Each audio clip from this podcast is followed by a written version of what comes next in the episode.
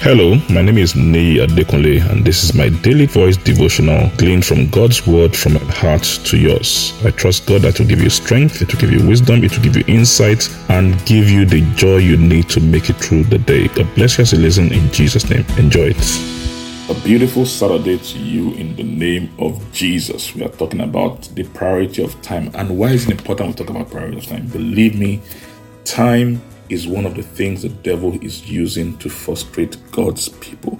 It's what he's using to torment us. He's using time to challenge our faith, to make us look as if God is not good, as if God is a liar. I remember the story of Samuel and Saul. Samuel had told Saul that, listen, before you go into battle, wait for 7 days and I'm going to come have this sacrifice before you go into battle. But guess what? The devil used time to frustrate Saul. And Saul, he did not know how to walk within that time, and he did what he wasn't supposed to do. And guess what? He lost out completely. He thought he was trying to save himself, but what? He knocked himself out. He actually destroyed himself. I pray in the name of Jesus, you understand time, you prioritize time, and not allow the devil use time to lock you out of your destiny. In the name of Jesus, you will be wise when it comes to time in the name of Jesus. So we're looking at what exactly is this specific time that God locked within the range. He tells us, listen, it's going to happen within this time. You know, he had told Abraham, he said, you're going to have a kid and all that, and it didn't happen for a while. Then if reading in Genesis 17 and all that, he now came to him and said, listen, by this time next year, he said, I will surely visit you. And guess what? It happened. But there are things that happened within that time. When God gives a specific time, there are things we need to do, you know, on our part to be in step with God. There's another story, you know, between Elisha and the king. You know, there had been famine in the land and everybody was angry and they were going to take it out on Elisha. And Elisha said, it's not. Now let's read that in 2 Kings chapter 7 verse 1. 2 Kings 7 verse 1 and 2 in the God's word translation. Is Elijah said, listen to the word of the Lord.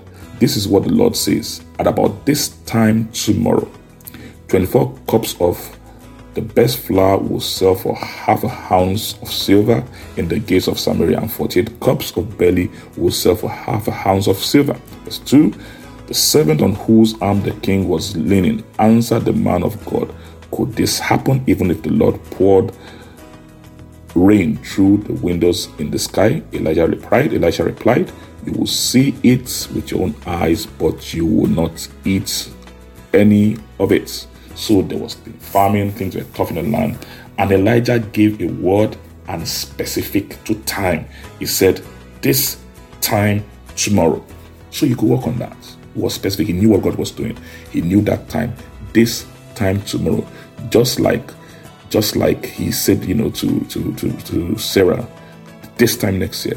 And what did this guy say? Even though all he had to do was just wait, he said, listen, even if God opens the windows, it's not going to happen. So some of us feel that if we knew God's specific time, our attitude would change. Not necessary. If we do not know how to work with God when it comes to time, be it the broad time, be it the specific time, we will make the mistakes. I pray in the name of Jesus that God will help us.